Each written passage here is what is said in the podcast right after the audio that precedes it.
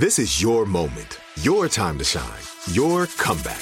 You're ready for the next step in your career and you want an education employers respect. So you're not just going back to school, you're coming back with Purdue Global. Backed by Purdue University, one of the nation's most respected public universities, Purdue Global is built for people who bring their life experience into the online classroom. Purdue Global, Purdue's online university for working adults. Start your comeback today at purdueglobal.edu. Welcome to Aaron Mahnke's Cabinet of Curiosities, a production of iHeartRadio and Grim and Mild. Our world is full of the unexplainable. And if history is an open book, all of these amazing tales are right there on display, just waiting for us to explore. Welcome to the Cabinet of Curiosities.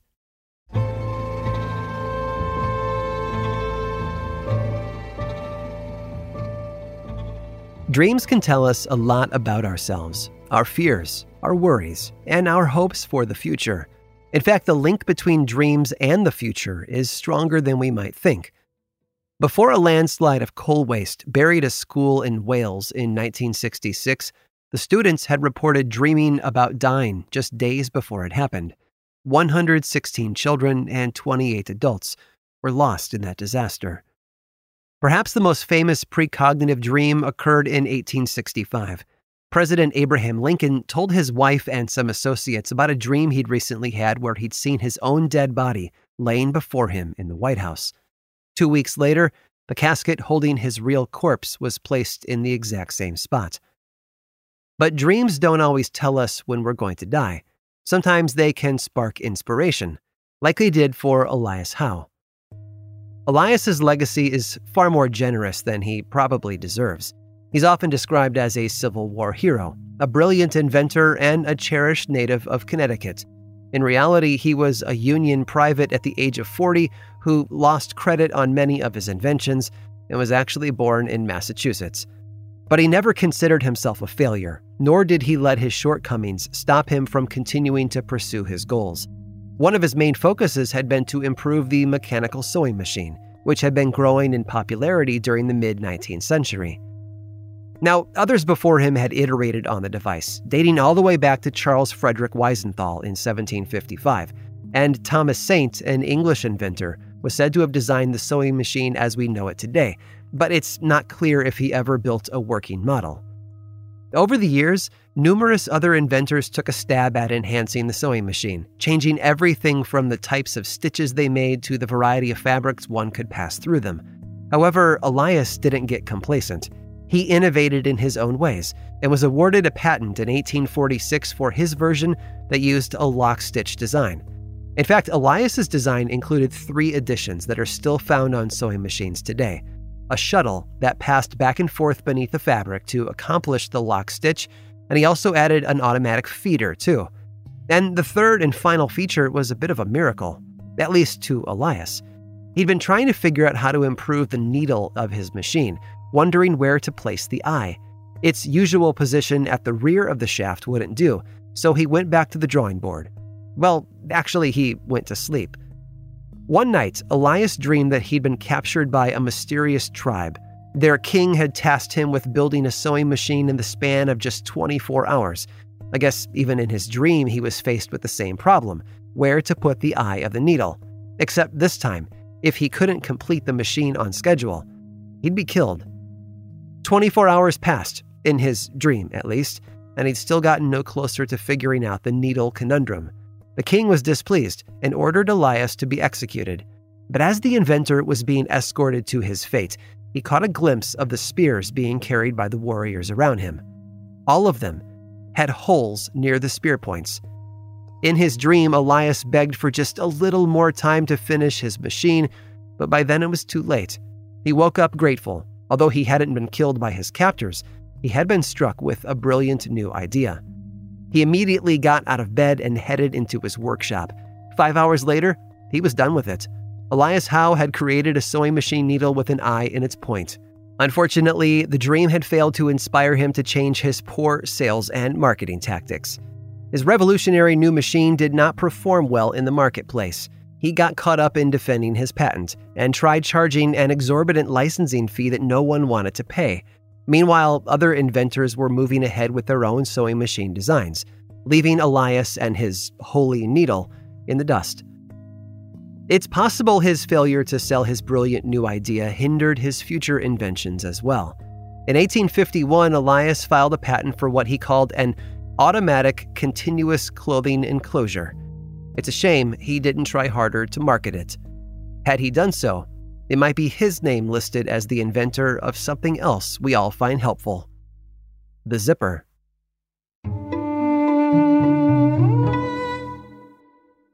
Right here, right now. Find your beautiful new floor at Rite Rug Flooring.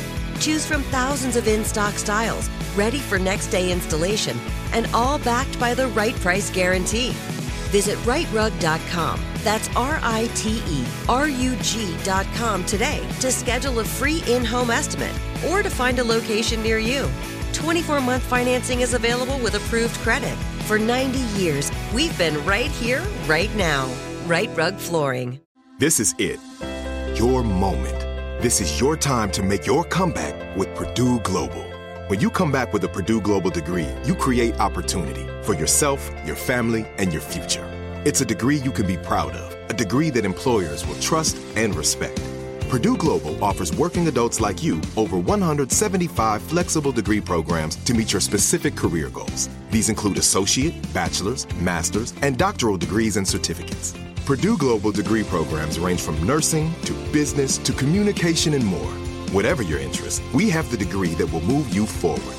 You have the knowledge, you have the experience. Now it's time to get credit for the work you've done and earn the recognition you deserve with Purdue Global, Purdue's online university for working adults. You know you're worth it. We do too. So don't wait another second to get the degree that will take your career to the next level. Start your comeback today at purdueglobal.edu.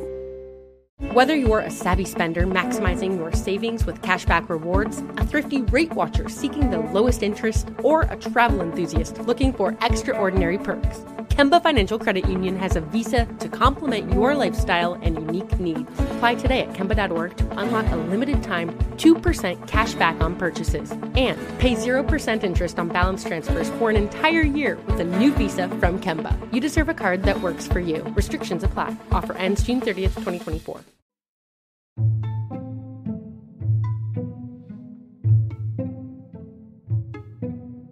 We've all had a bad day. Some of us experience days or even weeks that just feel darker and more hopeless as time goes by. It's normal, and if that's you, you're not alone, however much you might feel like that right now. I can't guarantee when it will get better, but it does. But what I can guarantee is that Willem would have sympathized with you. Why? Well, he was having a really bad time. Honestly, by our modern standards, he was pretty much a complete failure. And however depressing it might be, I want to tell you why. Willem was born in the early 1850s in what would one day become a large family. His father was a minister, and over the years, more and more siblings were added to his daily life. Sometimes that pushes the oldest child to become a leader, or at the very least, dominant. Other times, it forces them to retreat from the chaos. For Willem, it was certainly the latter. His early years are a bit of a fog to historians, but we do know that he hopped around for a bit from one school to another. And then, around the age of 16, he landed his first job. A family connection earned him a place inside a retail business of sorts, and for a while it seemed like maybe the work would stick. The job ended up giving him a much broader view of the world, too. In 1873, he followed the work to London, and then two years later, it was Paris. But Willem wasn't in love with his job. He felt a calling that his father had and began to throw himself deeper and deeper into religious studies. So deep, in fact, that he was fired from the store in 1876. A few months later, he settled into a place in Holland and gave his religious pursuits 100% of his attention.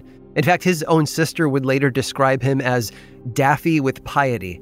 It seems young Willem was a bit of an outsider, although he couldn't care less about what others thought of him.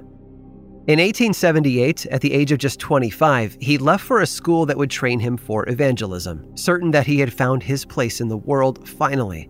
Yet just three months later, he failed out. And there he was, a man who had been fired from his job and kicked out of school.